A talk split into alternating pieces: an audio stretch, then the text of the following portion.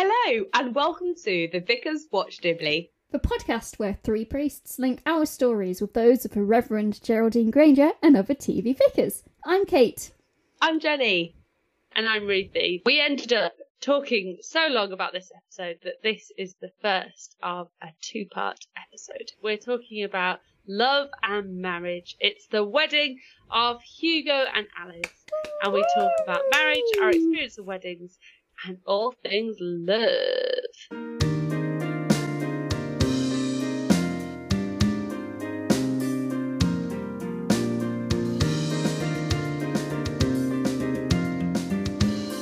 Hello, everybody.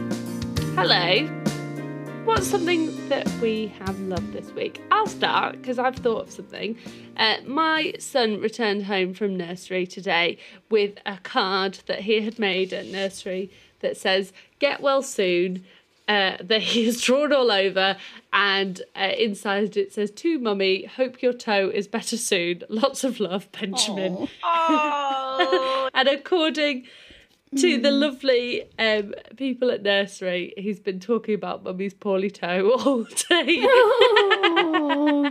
what a loser! Can he not find Oh. any more interesting things such to a talk mummy's about? boy. That's really sweet. So that's something that I have loved receiving today. How about you, Cate? Okay, so um, we're recording these episodes a little bit out of order because we're recording those in advance. So this will sound out of order if you're listening um, in sequence. But I'm um, still on holiday at the moment.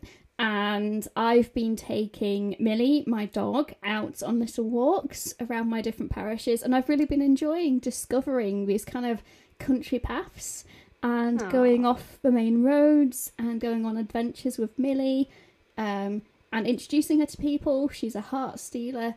Um, Oh, but also, um, Ruthi, your dog Maggie sent Millie um, some gifts. She sent her a little um, toy, but also a postcard because we've I've decided that Millie's name is short for Emmeline Pankhurst because she makes a lot of noise to get what she wants, um, and she knows what she wants. Um, and yeah, um, it, you sent me a postcard with Emmeline Pankhurst so on it, cute. and What a it's- lovely. Yeah, it's stuck up near where all her walking stuff is, and I see it every time I take her on a walk. Ah, so um, Henry uh, Ingram, you are letting the side down right now. Yeah, I know. Um, Henry's feeling bad that he hasn't contacted Millie yet. I'm such a boy. Millie and Maggie, exactly, they're going to be besties for a while. Yeah. well, Well, they're half that- related. Oh, are they? Well, What? sort of. They're both half poodle. Oh, Henry! I thought you meant with Maggie. I was like, there can't be Poodle and Maggie. She is sleek and She's Imagine. like five times the size of your dog. Well, I was going to say, you know, speaking of besties, I know it's dog besties, but I think the thing I've really been loving this week is connecting with friends and finding time to do that. So last night I drove up uh, about an hour away to get together with my three closest friends, and it was such a great time. And I noticed even like driving home all the way through the night, I was asleep most of the time, but you know what I mean. And then I woke up this morning and I was like, I feel so much hap- like so much happiness and so much like me. And I'm like, wow, work life balance is so important and spending time. And I've had the, so many wonderful times this week actually with friends, clergy friends as well. And I'm just like, yeah, I'm loving mm. spending time with people I love. It's so energizing. Absolutely. That's lovely. Very important. Speaking of love. Yeah, shall we talk about what we're doing this week? Um, we're talking about season two, two, episode four of A Vicar of Dibley, Love and Marriage. Alice and Hugo are finally tying a knot, and it's so lovely. And we are celebrating as part of this. We're recording in the evening, and we decided that we would celebrate with special drinks. Um, so Yeah. Uh, Sh- thanks for clarifying that it's the evening. We're not like recording at 9 a.m. and day drinking. before we do our cheers, um, shall we tell everyone um, what we've prepared for our special celebration? I'll start. Um, I have what may be the bougiest gin and tonic I could conjure, um, with um, a kind of homemade tonic water using tonic syrup and sparkling water, um, a blackcurrant gin, and I've thrown in some frozen fruit as well. So that's my drink. that. She classy. I love that. Mm. So when I was saying earlier about um, spending time with friends and loving it, um, my drink of choice today I actually have two because this week I had a glass of wine with a couple of very good clergy friends in my lounge, and we were having a vibrant and zesty white. So I've got that on one side of my desk. Just about only a glass left. I'm not gonna get drunkies by the end of this podcast. On the other side of my desk is a lovely rosé, which I, I think I got for a 30th birthday present actually from a lovely friend. And I shared that with, oh, my, I, I've got a new amazing friend who is super inspiring. She works for the church in New Zealand. And we sat in the garden last night, no, the night before, and had a drink of wine in the garden. So this, this week, like every evening, I've been doing fun things and seemingly drinking lots of wine. So I've got a lovely glass of rosé on one side and a lovely glass of wine on the other. Is that a bit greedy? No, Absolutely not not. Double parking. Yeah. What are you drinking, Ruthi? Well, um, I uh, I believe in our chat that we said it, we were going to have fizz, so I got fizz, um, Oh. and I've saved the bottle opening to for for right now in order in order that you may enjoy the ASMR. I really hope it's not so loud that it wakes my son, who is now sleeping next door. But we will find out. Are we ready? In three, two, one. Oh, that is satisfying. Oh, It's one of the, the it is a joyful noise, isn't it? I mean, hmm. even if you don't drink or you're, you know, teetotal for whatever reason, that is a lovely noise. it's the a pop of the happy pop. cork and a whoa, it's got to be done. Yeah. And uh, Cate, I see your bouginess, and I raise you uh, an ice bucket next to me, which instead of actual ice has ice packs in, so that my bottle may be nicely chilled throughout this episode. So, So- very dear listeners, uh, by the end of this episode, we might be making absolutely no sense. So we'll, we'll see how many drinks we are through it. Shall But we do a cheers? Oh, shall we? Oh, Hugo and Alice. To Alice and Hugo. may they have a life-giving and lifelong marriage. Amen. Oh, Cheers. Cheers. Mm. Wow, that's tasty, actually. Yeah. Well, the extra dry stuff. oh, did you? Mmm, prefer it dry. Ah, oh.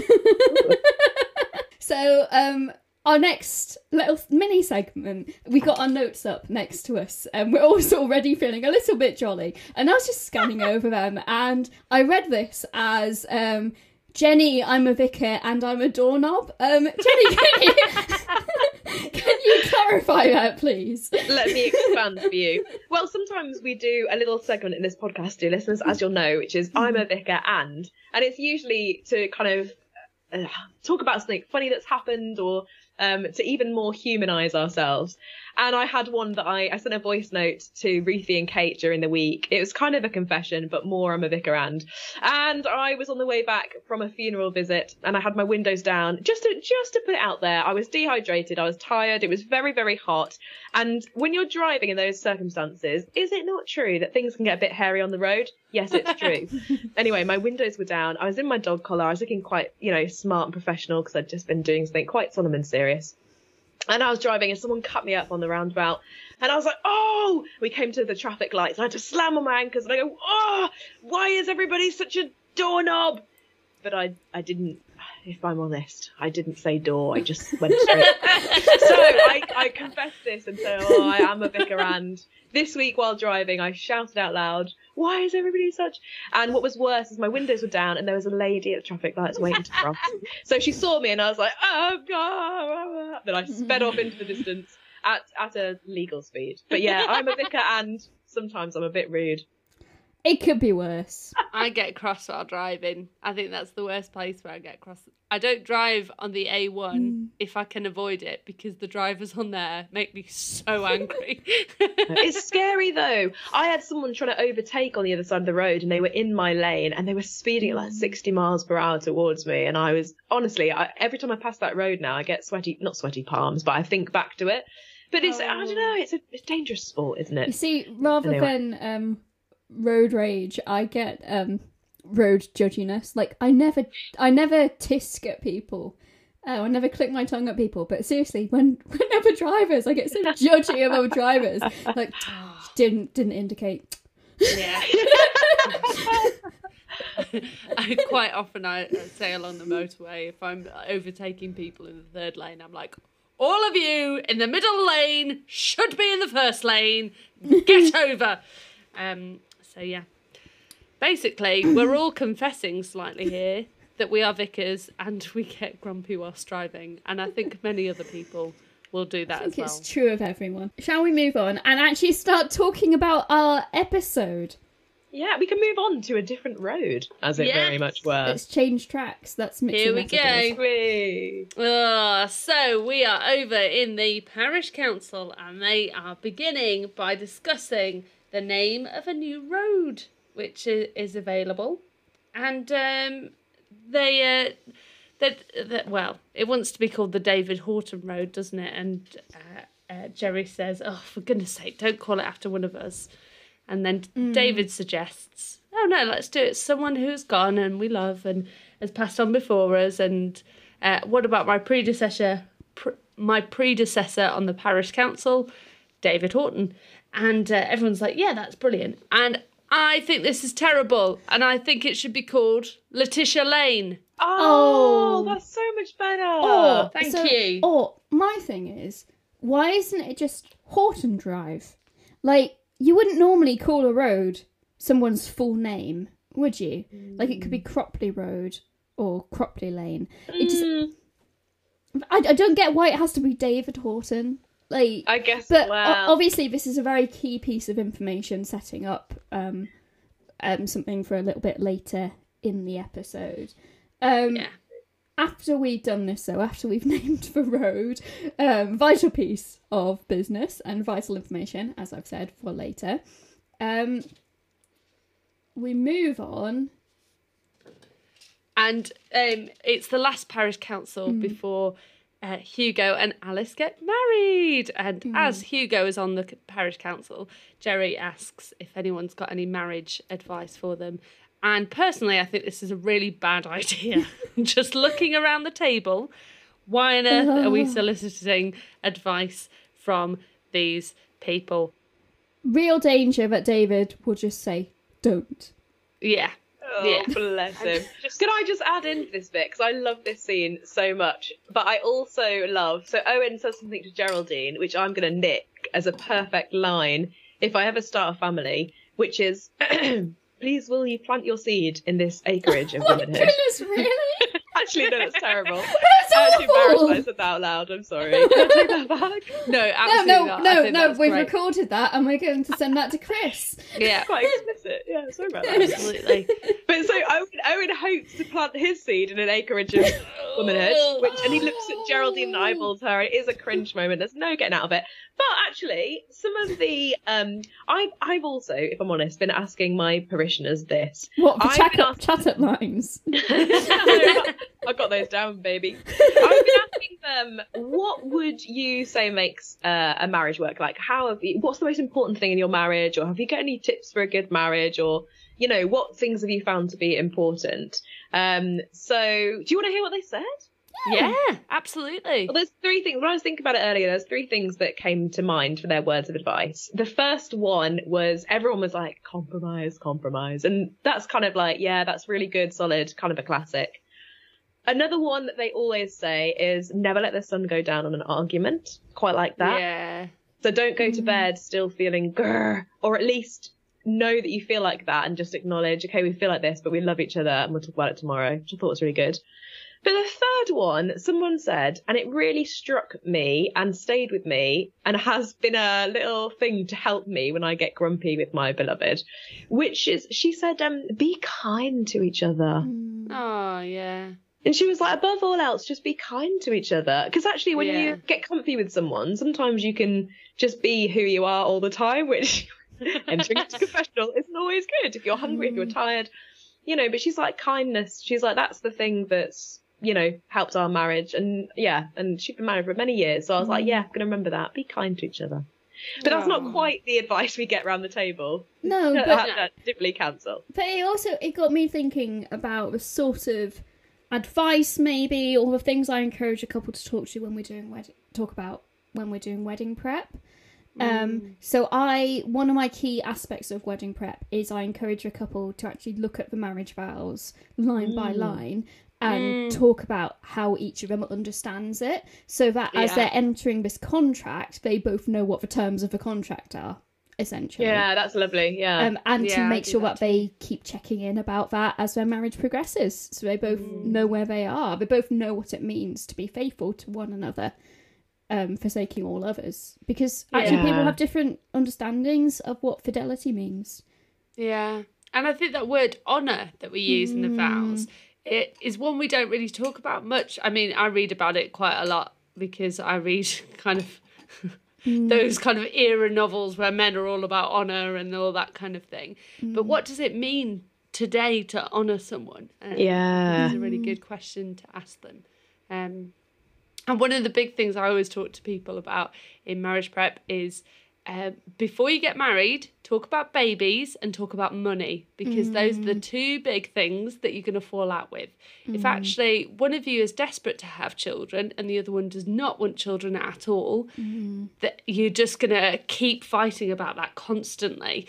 And if you don't have a plan for money and how you're going to do money, if you're going to have separate mm. accounts, joint accounts, savings, all that kind of thing, whatever the plan is, have a plan because that's another thing that you will argue about and stress about. Um, so babies and money. and also sex let's say it talk about Yeah. se- sex with your partner I, do, I tell them don't talk about this with me like in a moment that's awkward and weird but Hello, But- I'd like to talk about your sex life. no, I've I've heard some horror stories about talk that. to each other Yeah. But yeah, Yes, yeah, talk to each other Talk to each other. Make sure you both know what your expectations are, and Absolutely. communicate about what your needs are, and all of that. Yeah. Because it's the old joke, isn't it? Mm. As soon as you get married, the, the all the sex stu- stops, and you're not supposed to, you don't do any, and it's all very Mm. boring, and oh, I've got a headache, and all this kind of stuff. Oh, that's Well, what that's- people say about you know, Well, it's the, marriage, there's a society. there's a particular generational humor, perhaps, that plays into oh, marriage is horrible and Yeah, Yeah. that's so true. The old ball and chain and yeah, all Little of bites that. the dust. Yeah, I- Yeah. I, don't like any of that. Although sometimes I do find myself accidentally sort of slipping into it. But Mm. And although I don't, I have definitely used it on the podcast before.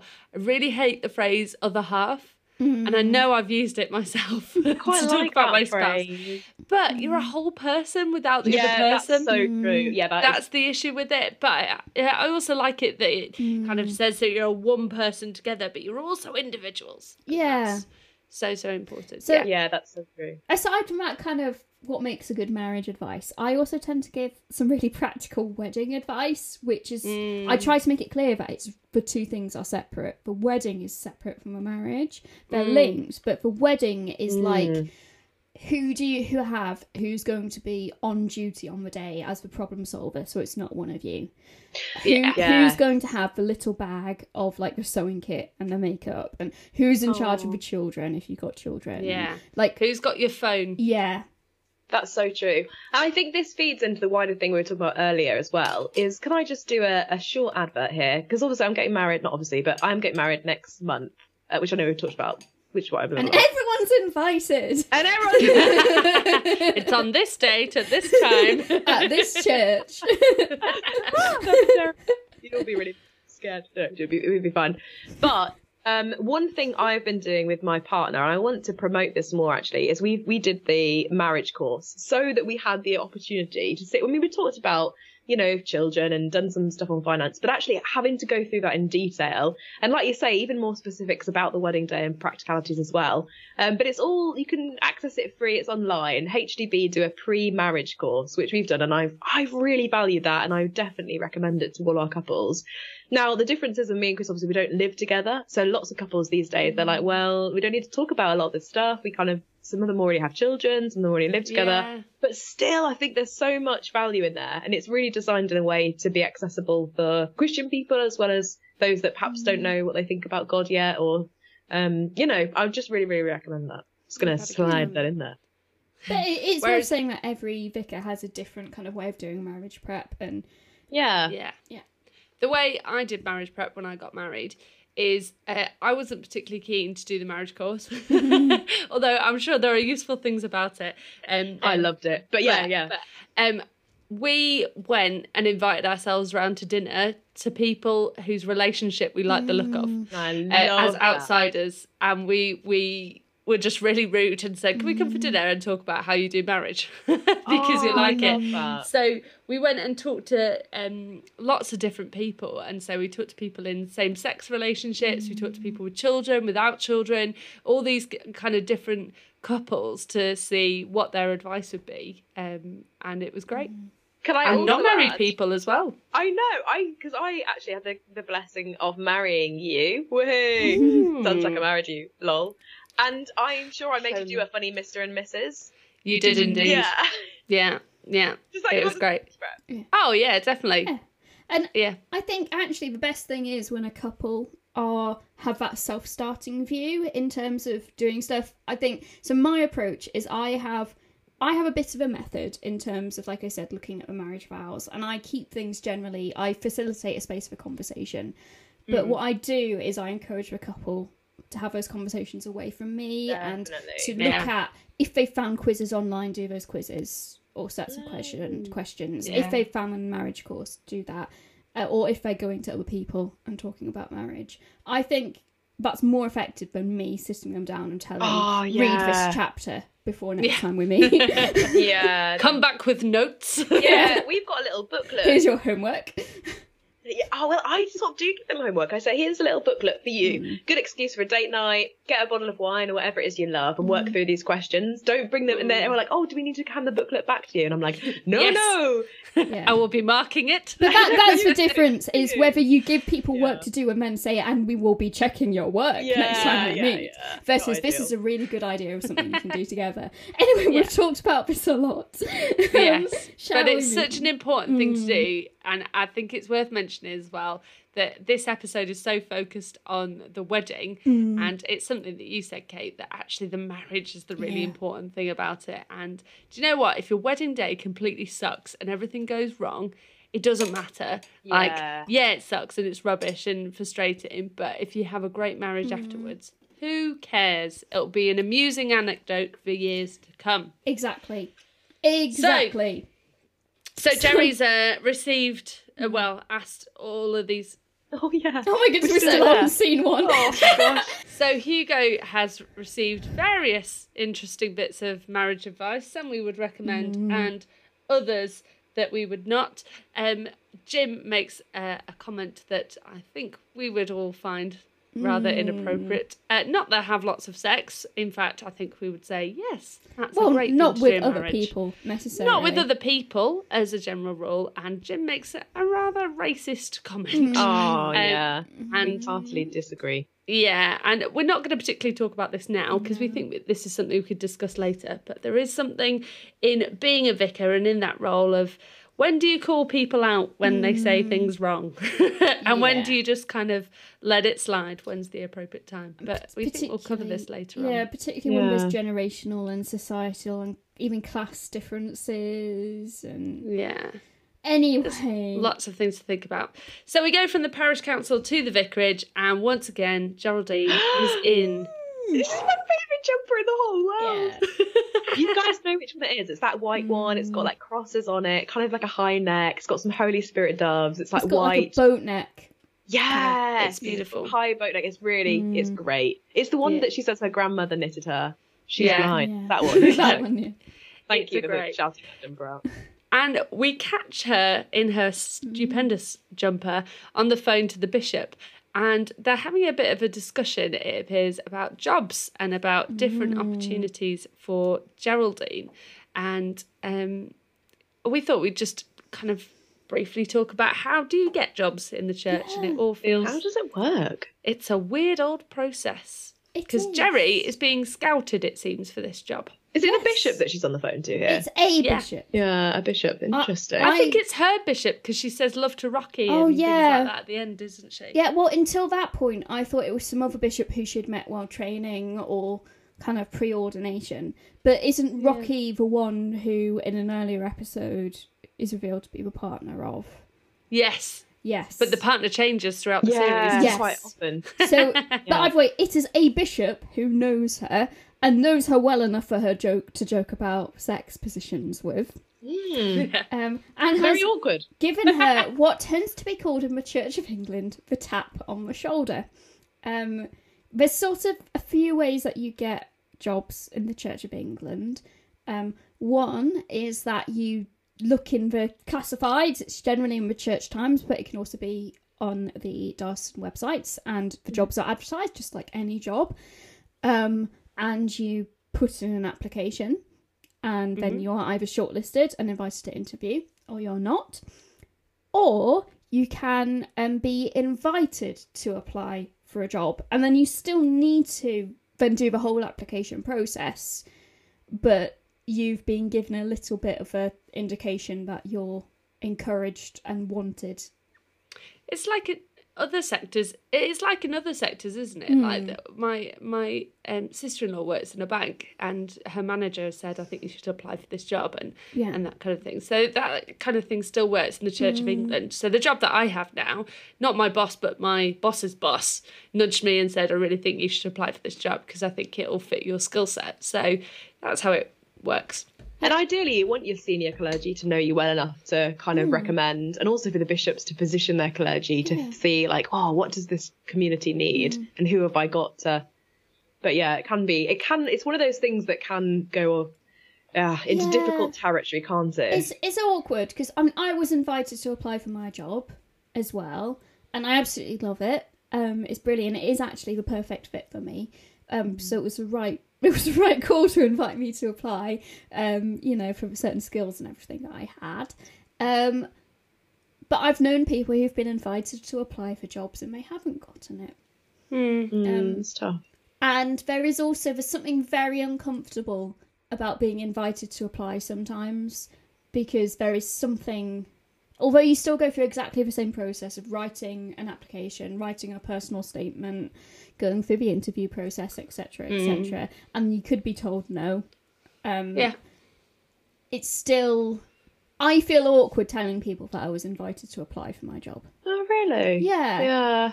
it feels it's not nepotism but it feels like nepotism if that makes sense Mm, I think it depends on the way it's done. Because I was in a Mm. similar position for here, but again, it's because I trust my senior clergy, and I'm like, okay, I'll have a look, and you know, Yeah. and I, I'm grateful because, like you, Caitlin, I feel Mm. I'm in the perfect fit, and trust like actually God's at work, even.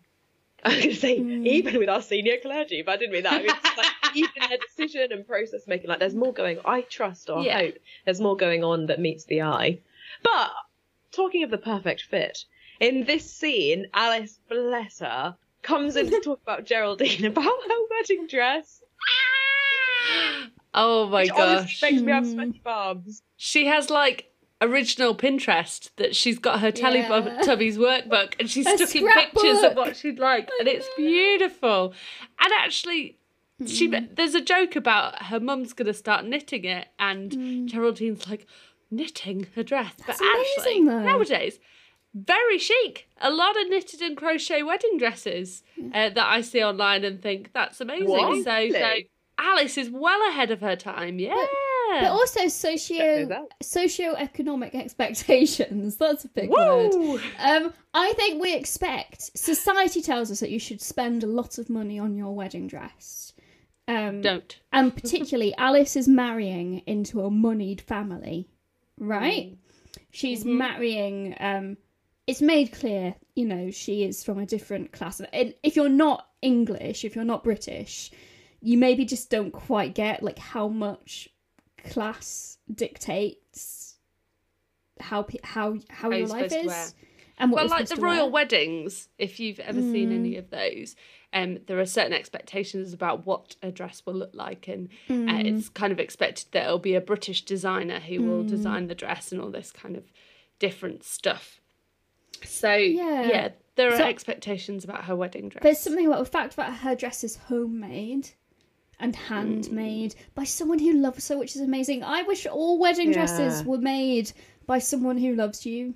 rather That than spending yeah. a ridiculous mon- amount of money or It's just ju- such a niche skill to have, though, isn't it? Yeah. just just wear a dress you love rather than worrying about how much it costs but So my wedding dress Mm. cost about seventy pounds in total. But No way. of the whole thing in the wedding, the one thing I think I would change would be my wedding dress. Because It was I, so cool. it, it- yeah, it was a cool dress, Mm. but I- I just bought it online and so didn't go and do the kind of Yeah. dress shopping thing. Ah. And I wish I had done that just to look at different styles. Mm. It doesn't mean I would have spent any more on a dress necessarily, but I think I would have I would have liked to have been bolder and braver with my dress. Do you know what, Ruthi? This could be wrong, but slip off your wedding ring. Me and Cate will come over.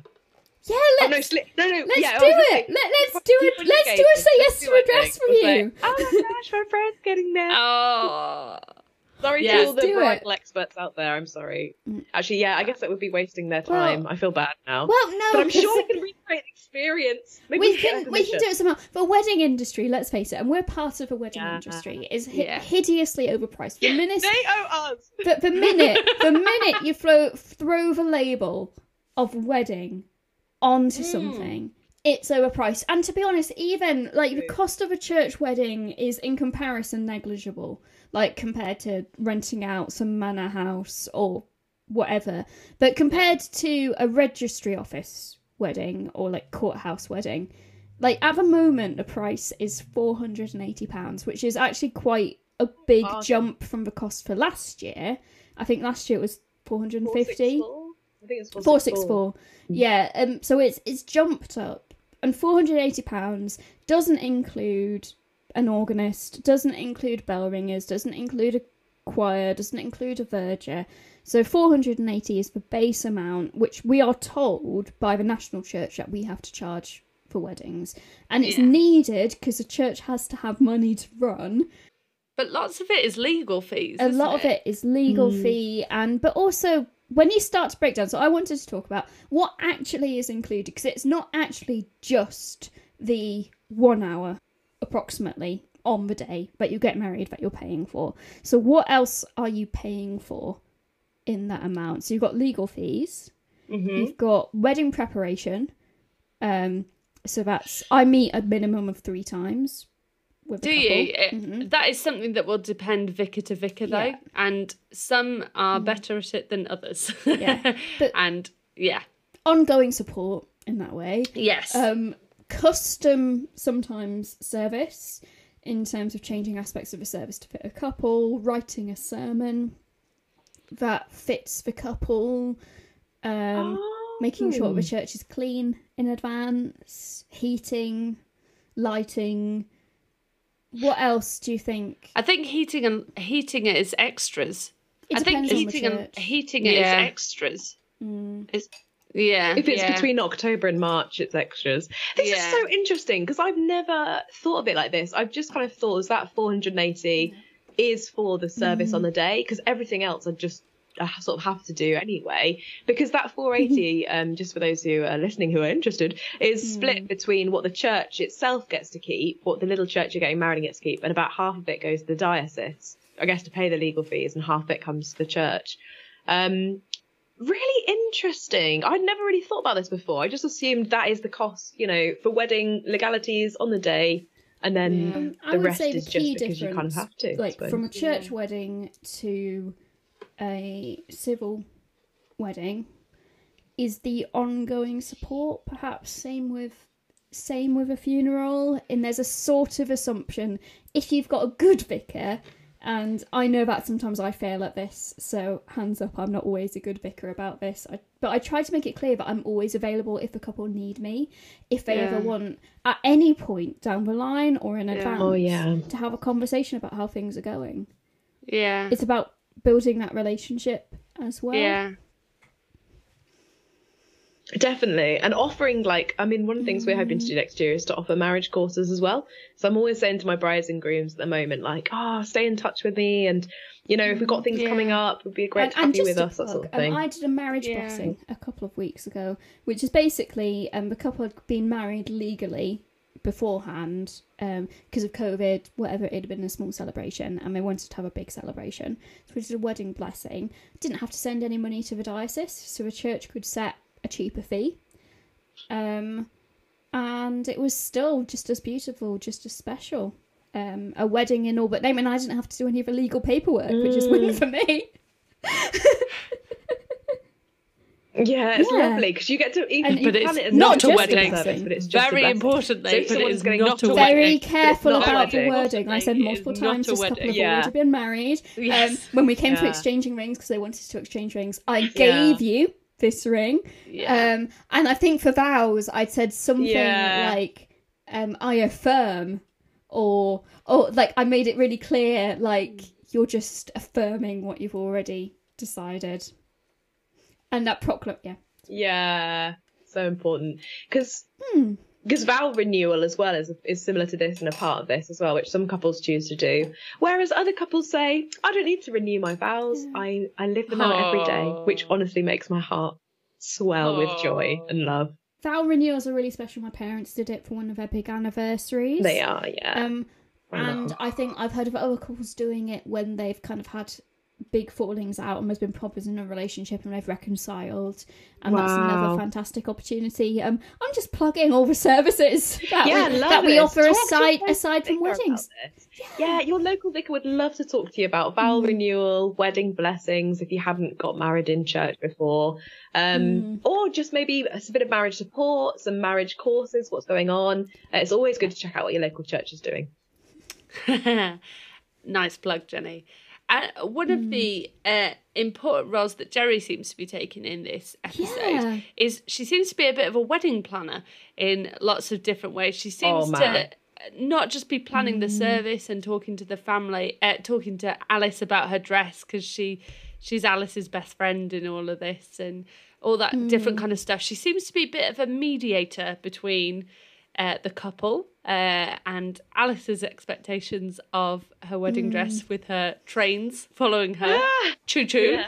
and David uh, arrives with Hugo later on in the scene into the vicarage and is not as impressed with the linoleum trains and the uh, knitted dress with Tarka the otter and the bunnies. Mm, and the blue and red stripes. which i'm disappointed we never get to see Yeah. I do wish I could just peel back that page and have a quick look at the sketch that's on it. But do you know what? This really makes me angry, actually. Not angry, just like, oh, it frustrates me because I just do not think this is Geraldine's problem. And actually, when David says to her, you know, I've got lots of family coming, sort out this wedding, Geraldine, like, oh my gosh, is this what Alice is wearing? I'm like, this is not this has nothing to do with Geraldine. This is not her fault. And it actually makes me super annoyed. Why do I feel so well, annoyed? you say that i think in any other circumstance that would be true like I'm not a wedding planner. I'm the vicar, and I'm planning the wedding with the couple. But I'm not a wedding planner. I'm not the one who you know is trying to make sure that everything is perfect on the day. Although I will work with the couple to make sure that it fits their expectations, and also prepare them if it doesn't fit their expectations. Um, but in this very specific circumstance, where Geraldine seems to be filling the role of maid of honour and best friend of the bride, as well as the priest, I do Yeah. wonder Yeah. in this small community, I could see if my best friend. I don't really have a single best friend, but if I had a single best friend, um, one best friend in the whole world who lived in the same village as me, and um, they asked me to do their wedding, and it was a small community. I think it would become a sort of shared responsibility of planning the wedding, especially when Alice's family doesn't have much money and she's marrying into a family that does. I would want to be on her side and be the barrier between her and her in laws. Mm, yeah, I get that. I guess it's unique, isn't it? do you think it's something that you end up doing as the kind of minister of a wedding as well is sometimes depending on who's getting married and what the family situation is like i think this is often something that comes up later on in the kind of process often at the wedding rehearsal things appear that you think mm, this is interesting that you end up being a bit of a mediator yeah. in in different ways. So I've done weddings where, um, especially if uh, parents have divorced and they don't get on, yeah, and then you have tough. to if they're walking out together and all this kind of thing, then you have to do a bit of a. Do you know what? you guys don't get on, but it's not about you today. Yeah. So you just have to shut up. wow, I can't. I'd find that oh, difficult to be in a position because I mm. still think that's like the bride and groom's responsibility to te- caretake for their family. But what's in my head is that actually for a funeral, I do mm. this kind of role a lot. Actually, for mm. a wedding, I leave it to the bride and groom. For a funeral, often people are so I guess still obviously experiencing a lot of grief and sadness that they can't look after themselves or each other. And actually a lot of falling out or difficulties happen then. So this role I think I take in a funeral but for a wedding, I'm like, oh no. You but see, I think you're right, Cate. It's a unique it, situation. But even then, so I did one recently where I legit told the groom off and told him that he needed not not no. Let me clarify. He, I oh told him he needed to take a break because he had taken the wedding oh. planning and those practicalities onto himself. And I said, look, you need to find some chill time between now and tomorrow. Oh. And I said to everyone else, all of you hold him accountable. Make sure he takes some time to rest. Um, oh, that's lovely. So actually, there is for me, there's something about it's that pastoral side of monitoring how everyone is doing. Like if if a young mm, nephew point. or niece or cousin who's doing a reading needs a bit of bigging up to do their reading, making sure yeah. that they're okay doing that. Yeah. Um, because you definitely did that for me for my wedding with the rehearsal. Oh, I remember that actually. I yeah. was a little bit sad at my wedding yes, rehearsal. We had a little, a little bit cross. and uh, so you did a bit of pastoral support. Let me just take you away and give you a mm. cuddle while you're crying. I do remember that actually. We had a little prayer, just the three of us, didn't we? Yeah. Tucked away prayer. I remember that actually. Yeah. Just raging. But yeah. Yeah. Stress is, is a hard time. And like you say, you mm. seek to be the person of peace and Caitlin as well, like you were saying, sometimes the person of authority mm. to what needs to happen. But as far mm. as I'm concerned, I'm looking out for the best interests yeah. of the bride yeah. and groom. And yeah. if that means I need to tell someone off, like if a groomsman, it's often a groomsman, is always the groomsman. Is, is, is playing silly buggers, you know. um, tell, I've had to tell them off. pull groomsmen um, away from the pub. Um, you know, oh. I make sure to make it really. You know, it's like you know, you read the riot act if you need to. Um, you, we want this to be a low stress opportunity, like, and we want the bride and groom to be in a place where if things go wrong because they're out of control, it doesn't ruin their marriage. Um, yeah. That's yeah. I I really enjoy weddings for that because you can do that. For funerals, you're still doing that, but you can't be as outright. Like you still ask, yeah. are there going to be any tensions in the room that I need to be aware of?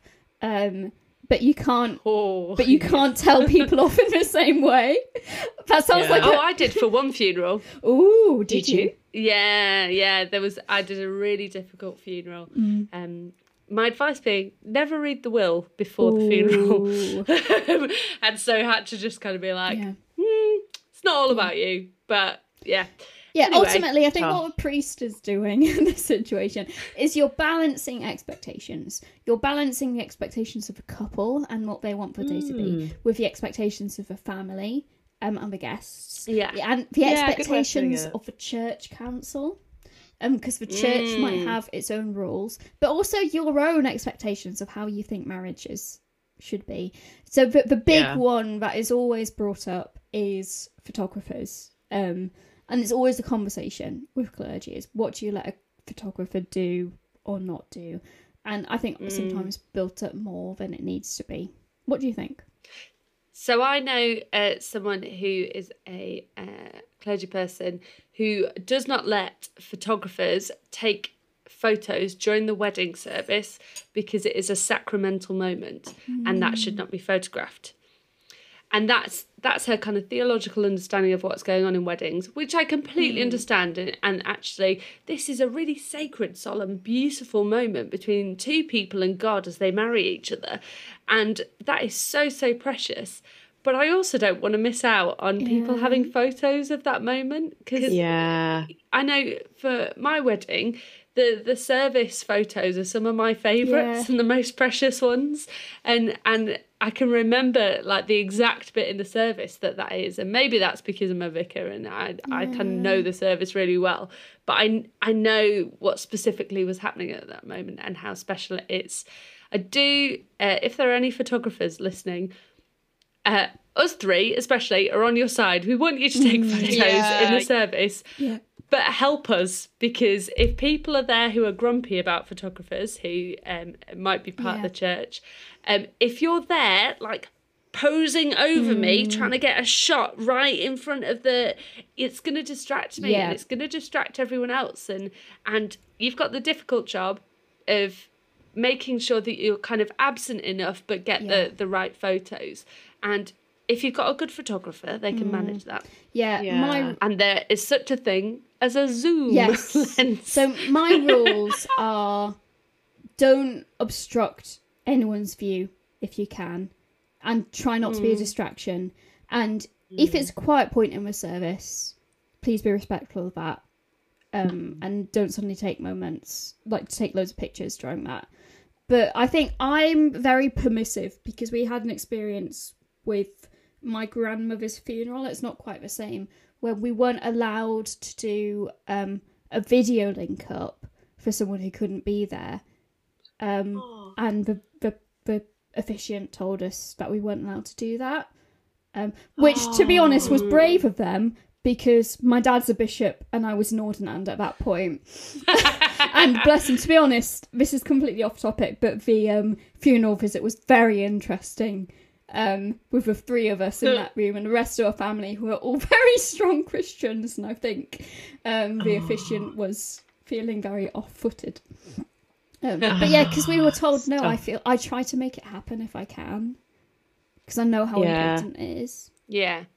Definitely. I can't remember anything without a photo. So um yeah, I always think my bestie is a wedding photographer. And so I always think of her whenever I'm speaking to photographers because I've heard some absolutely Oh. like terrible stories. There are some Yeah. photographers who are actually scared of clergy Yeah. because of the way that they've been spoken to in the Oh, past, which is so yeah. gutting. Mm. I've apologised to Yeah. photographers before. Yeah. Ultimate rule: be kind. Yeah. Be I, kind. I'll lay down my rules, but I'll be kind and considerate because there's so many wedding photographers who've had bad experiences of clergy, Yeah. and there's also so many clergy who've had bad experiences of wedding photographers. Be kind, Yeah. and no drones, no drones in the church, please. Thank you. No oh, drones. Unless it's a special occasion. I always try and get the couple to tell their um, family to turn their phones off and hmm. not take photos during the service as well, so that their family can engage in the hmm. service properly. And also, photographers don't get you know someone in the Yeah. middle with their iPhone trying to video the bride hmm. coming up and all that kind of thing because that's just going to Yeah. ruin their pictures.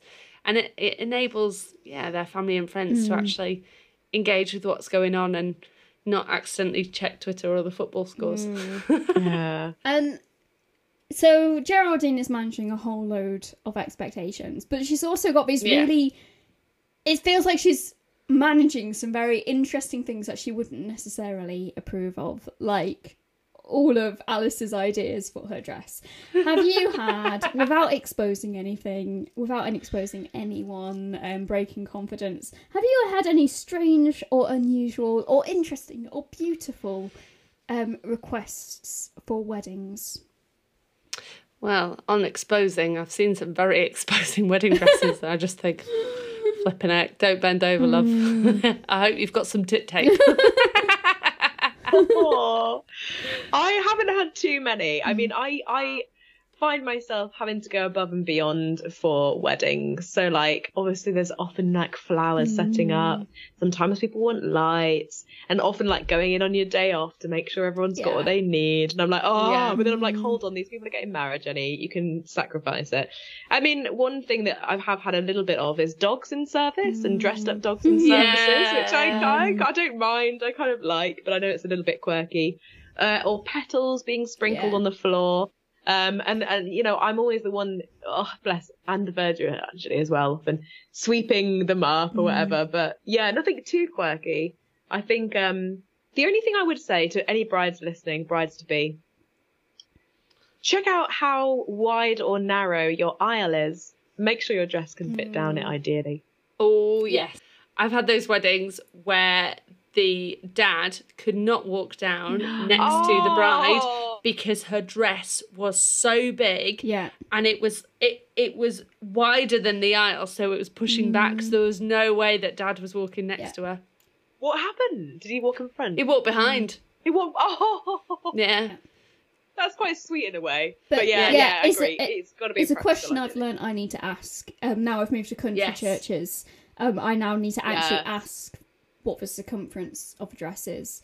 Um, Yeah. do you ask him in the wedding well, no, I haven't done Yes, it. I, I haven't do. done it yet, but I now realise I need to because at the last one I did, they were putting out extra seats, and the aisle was getting like narrower and Smaller. narrower, and I was like, I don't know if a dress can fit through.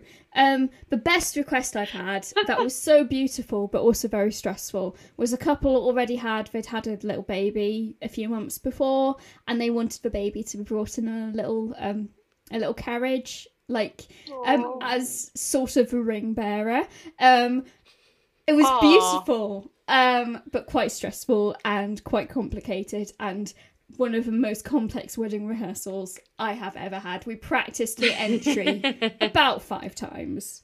Oh, Yeah. that's tough. But yeah, I think with small people, just be prepared. Now, having had a small person, that what you practice might not happen on the day because small people, you know, if they haven't napped properly or they're tired or they're hungry or, they, you know, things just don't happen as you might expect them to happen. And just.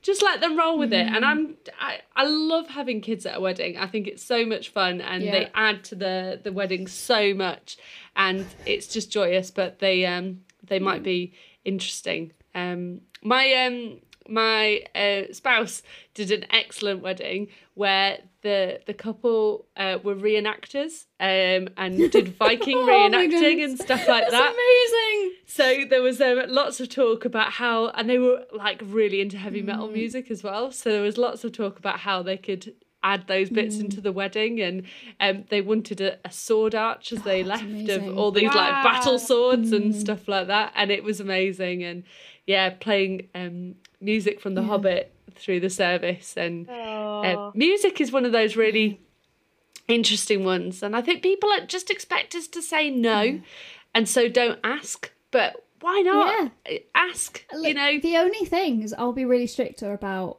are the wording of the vows. Like the actual legal stuff, I'm not changing because it's legal Oh, and yeah. I don't want that to go wrong. Um, and make it like tone. Like I will advise against anything that's too explicit or anything that like suggests that a marriage might not last. And also like Yeah. no help me's painted on the bottom of shoes, please. Like yeah nothing that is going to actually hurt the feelings of the person. Bruno mars i think i want to marry you i hate that song so much because Oh. it's it's a beautiful night we're looking for something dumb to do let's get married like, Uh, no it's not a dumb thing to do it's a, Mm. a really special wonderful thing to do it's not a stupid thing to do at all so Yeah. please don't play bruno mars Friends, we're only on scene two, and I've finished my drink. Um, Whoa. So there's been lots of conversations Mm. going on, and poor Geraldine is trying to work out how to um how to mediate between David and Alice and Hugo and all these different things. And and David suddenly leaves, and Hugo's busy snuggling up with Alice in the kitchen, and so Oh, they yeah. have to kick them out, which is a scene that Cate clearly has found so funny. She's nearly choking on her Sorry, tea. just got me giggles for no reason. Carry on. but what I another bit that I love, and I've definitely used this phrase many times afterwards, is Alice comes out of the kitchen and says, "When he kisses me, I feel like." I go all goose pimply like a great big pimply goose. And I have It's so definitely said that phrase many times about being mm. smooched. Pimply goose. Like a pimply goose. So then we head over to Horton Manor, and I think this is like their engagement pre wedding party kind of thing Yeah. that's going on. And Alice turns up in the most stunning blouse Ah. that, ah, like haute couture beauty that has been knocked up from a pair of curtains by her mum. And so it's got the tassels under her armpits so she can adjust the sleeve lengths to be short or long. And I want one of these blouses. It's brilliant. I mean, it shows that Hugo loves her I so much because he is so on board and he's like, oh, so Oh. many women don't have fashion sense. And then here Mm. you are with your drawstring curtain blouse. To be fair, it's like, it looks like a William Morris print. It looks like, a, I actually quite like it like that reminds me Oh, of the Sound of Music curtain print. Yes! Wow. Mm. Where they make the romper suits Mm. out of curtains and things like that. Again, another indication of a socio-economic divide between Alice and Hugo. That is becoming harder and harder to say. I've got to say. Cate's had too much gin to say fancy words. so she's going to have to use the, the, the more simple words so that me and Jenny understand and she can say them. So true. it's like we're at the reception of Alice and Hugo, It's isn't it? Like we're talking about their wedding day. We're like, oh, they're Yeah. together. So And there's a really lovely little moment here with Alice and Geraldine that I just love when they've got their nicknames I and they talk know. about. they- She says, "Go for it, Ali Pally," and she's like, "Yeah, Vic Stick," and they do girl power. it's love just it. so lovely. really, really nice. And uh, Geraldine, bless her, has realised she's come to this party Mm. without any makeup on, but she doesn't care because it's her friend. It's Hugo. They're going in, and suddenly she wishes she was Yeah. wearing makeup because dun dun dun, we meet Simon. Simon! Simon is our second major love interest for Geraldine. okay. Love interest. Question then. Do you fancy Simon? No. Yes or no? No. I do. Ooh, Do you? Yeah. He's very tall and he's very confident, and I do find that I, attractive in I nature. don't like tall men. I'm, I'm under five foot. Of course, I don't like tall men. It hurts. Very- It hurts me to look up that much. I don't feel comfortable with someone that tall. Um, I have to stand at at a distance to be able to see their face.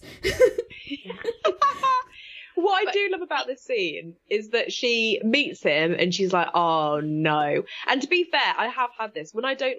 There's only been one time where I've accidentally forgotten to put my makeup on. I've gone to church and someone's gone, "Oh, Jenny, you look poorly today. You feeling all right?" Mm. I have had that before, so no doubt Geraldine is thinking, "Oh no, this gorgeous guy," and I probably look like I'm feeling a bit poorly. And I absolutely love the scene that comes next where she runs home and like they've like sped it up. She's like, yeah.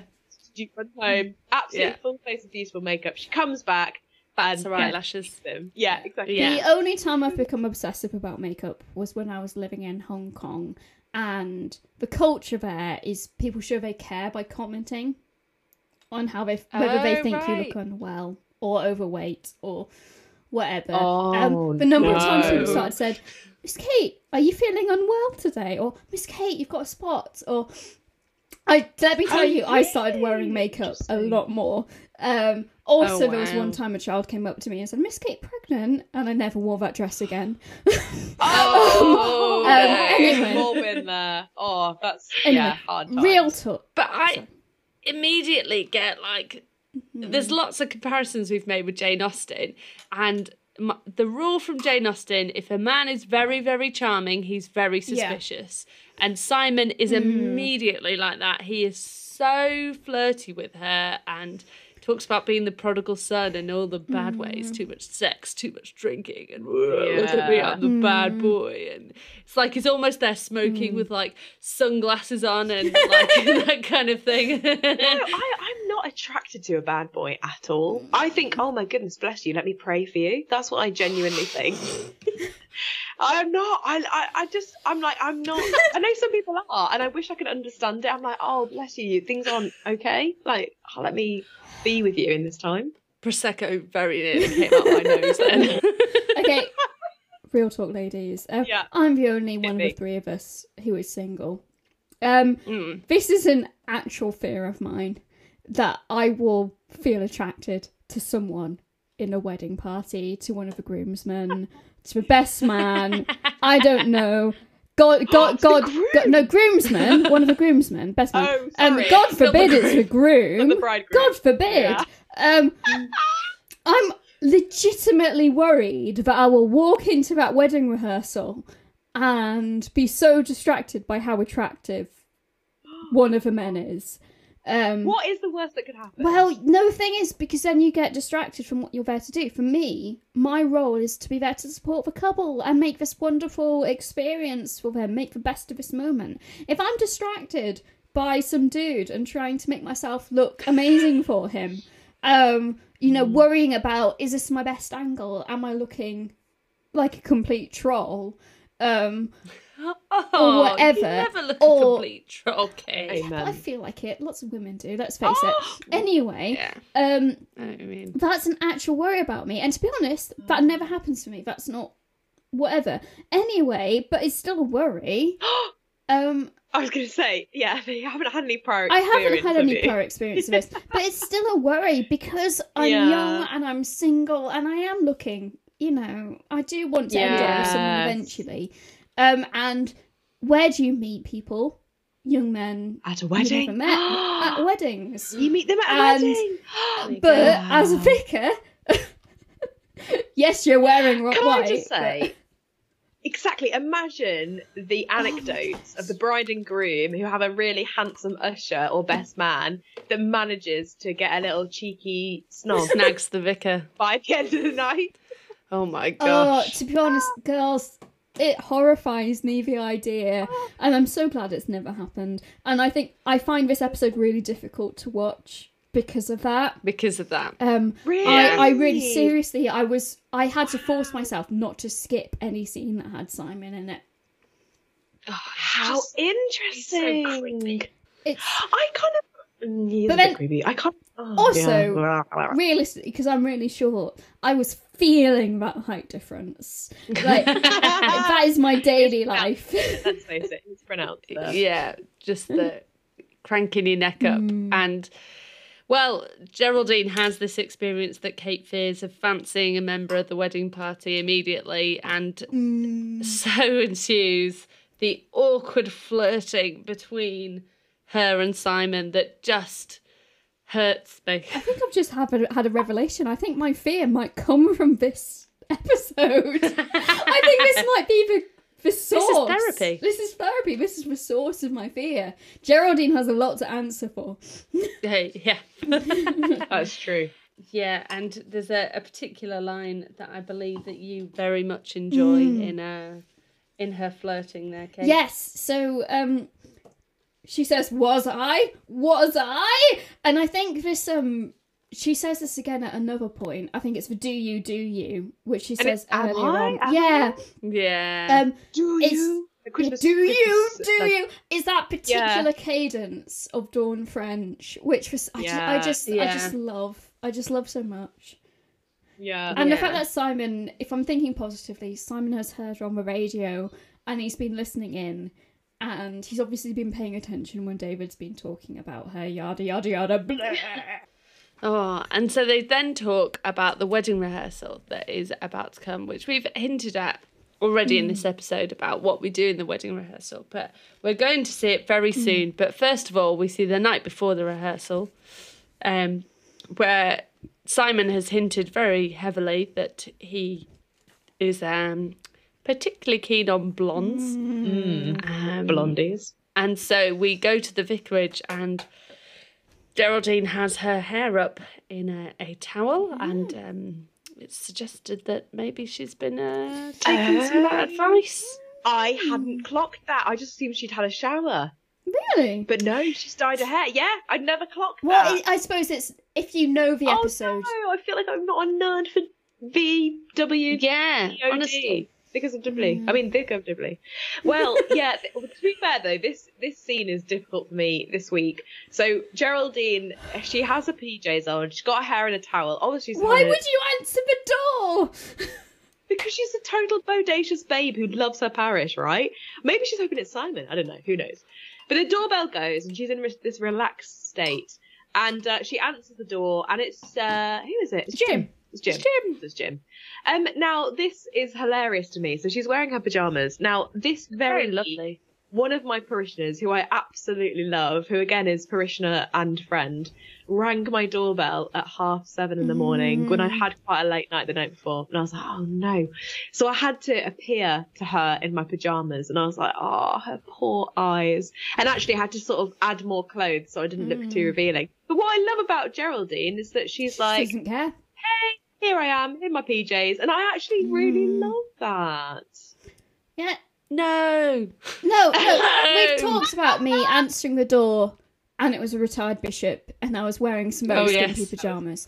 Um, I think there's something normalising about saying I'm at home, I'm wearing comfortable clothes, and maybe not my most revealing clothes, but you know, I'm not going to pretend that I'm not wearing pajama trousers when I'm I like Christmas Day after my Christmas services.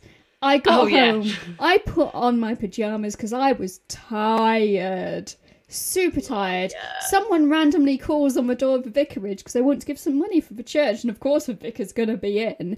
Um, and I was in my pajamas, and I was like, "Yeah, like I'm not gonna Here I am. pretend that I'm work Yeah. ready."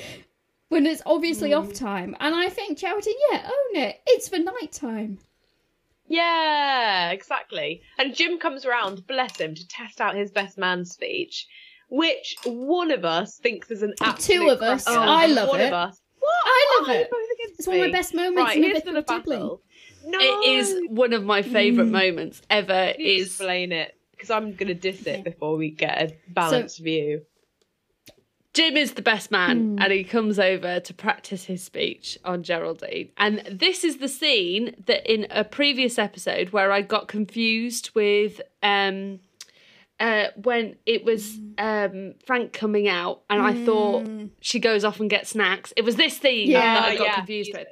But um Jim comes over to practice his speech and Jim started with some lyrics from ABBA uh, from the song Knowing Me, Knowing You. And if you remember Jim, Jim struggles with his nose. and so is saying, no, no, no, no, no, no, no, knowing me. Oh, no, no, no, And- no, no, no, no, no, no, no, no. knowing you. Uh huh. But it's it's so much Uh-huh. slower. Yeah.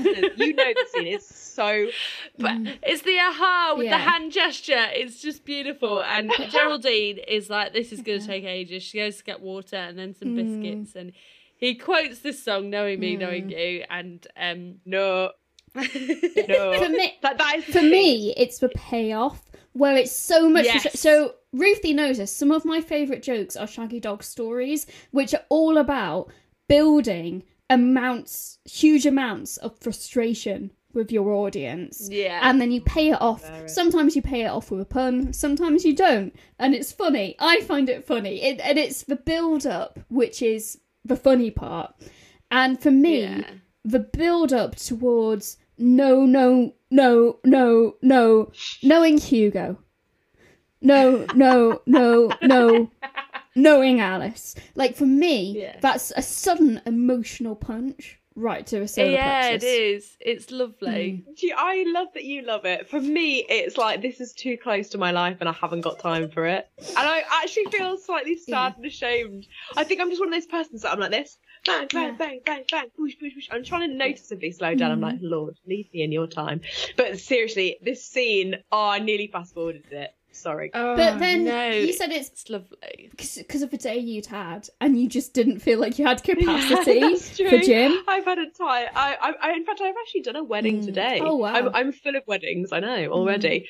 Um, but I actually, I love them. To be fair, I couldn't Yeah. get enough of weddings. But yeah, when you've had a heavy people outward facing day, one more person going Yeah. no, no, no. And to be fair, I love him, and I am. I do try and you know be a compassionate person. But I was like, oh, this scene. There's I, I would definitely be a Geraldine. I would go out for snacks. I think. there's a bit in there's a comedy called Spaced, um, Mm. which they have a joke which is skip to the end.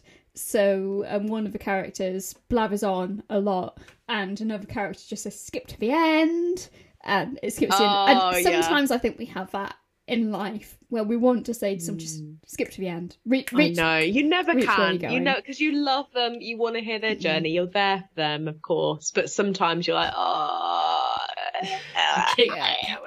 Um, so anyway, we're never going to agree about this, but um, as we've But said, it's the best joke. um, Geraldine is dyeing her hair because she has been told by Simon that he likes blondes. Um, Gentlemen prefer blondes. I used to dye my hair a lot.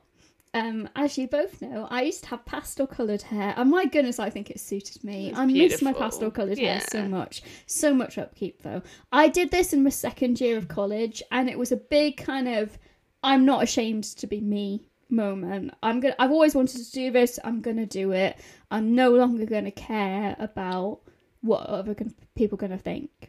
Um, Mm. but at college, there were people in authority who suggested to me that it was inappropriate and hoped quite fervently that when I entered ministry, when I got ordained, I would dye my hair back to a natural colour. And I did. And in some ways, I'm disappointed with myself for that. But it was really because I had a family funeral. Um, and I knew there were parts of my family that would really not be able to handle me having lilac Aw. hair. But um, maybe I'll do it again. Who knows? Anyway, Do it. There's lots of questions Yeah. that were asked about us uh, about our appearance. So I have now got a bit of dyed colour in my hair, but I am a a redhead and a very proud redhead, but wanted to jazz it up with a bit of extra colour in it.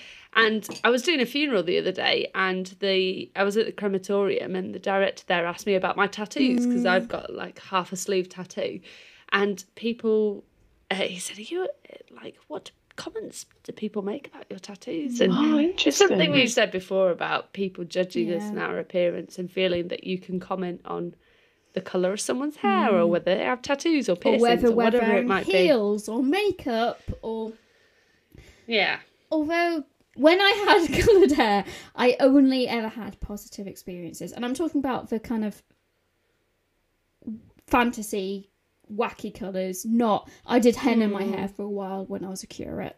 Um, Mm, I remember that. I used to have- Yeah. You had in college as well. Yeah, in college I had um, lilac hair and pink hair um, and silver hair for a little bit, and then I dyed it darker because I've been dyeing my hair darker for a while because my sister has really lovely chocolate coloured hair, and I've always been jealous of that.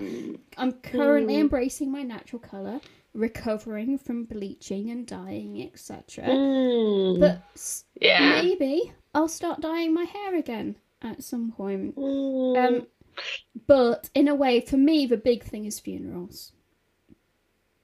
Yeah, I do understand that actually. Um, there is a part of me, and I'm not sure if this is a part that will be rejected, that is like actually we have a duty of care to people to be almost, you know, like how our vestments mm. make us blend in. A little Yeah. part of me thinks, oh, do we have a duty to just be neutral so that no one's thinking, oh, the vicar's X, Y, or Z. Um, but then and so much else of me is like, well, actually, God has called you as you mm. are. And if you define with having bright pink hair mm. or black hair or uh, nose piercing, which I used to have in college, I was wondering, Caitlin, a minute ago when you said about um, you started dyeing your hair in college, I was like, oh, I got my nose pierced when I was trying to be a vicar because I was like, oh, this We is all rebelled in college. Yeah. I remember bringing up my Teenage. and saying, "I've got something to tell you, and I'm not asking. I'm telling you, mummy. I'm going to get a nose piercing." And she was just so relieved that it mm. wasn't something terrible. She just laughed on the phone, but but like, yeah, I, I'm torn about this a bit. There's a mm. responsibility to be a leader and to be neutral, bland, if you will.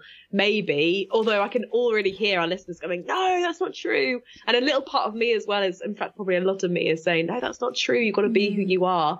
And minister as God has called you to be, but ah, how that looks physically can be tricky. Attention. I think there's something about being true to who you are and authentic and actually there's something very attractive about that to people as well i think. Um and not just in a oh hello but also in a oh okay that's that's a different way of being a vicar as well. Um but i th- i think it would depend on how you looked. So if i had a massive mohican which i don't sadly um when it came to a funeral, I think I would probably kind of wear it down and in a bobble kind of thing. Um, and so how I would style it would be different. But yeah, you also, you know, there needs to be more punk rock vicars Yeah. It because does. I actually, one of my good friends who's a vicar does actually have a Mohican where the top of the Mohican is dyed red. amazing. I know. So it's, Mm. it's like actually, yeah, I don't know. Maybe it's a sermon in an appearance by saying, actually, this is who God's called me to be. And actually, God accepts us and calls Mm. us and loves us as we are. And some of us, like me, look bland. And others of us are rocking a Yeah. Mohican. And actually, all of it's welcome. Jenny, you are not bland. not. I am a vanilla lady. I mean, your surname's about to be bland, You're going to be bland, but you will but you're not, not be bland.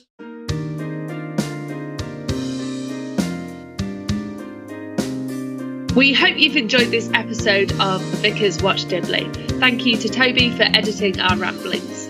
Any views expressed in this podcast are our own and don't necessarily represent those of the Church of England or any other organisations with which we are affiliated. and as always, bless you for listening. Did you hear about the notebook who married the pencil? No. She finally found Mr. Right. Oh.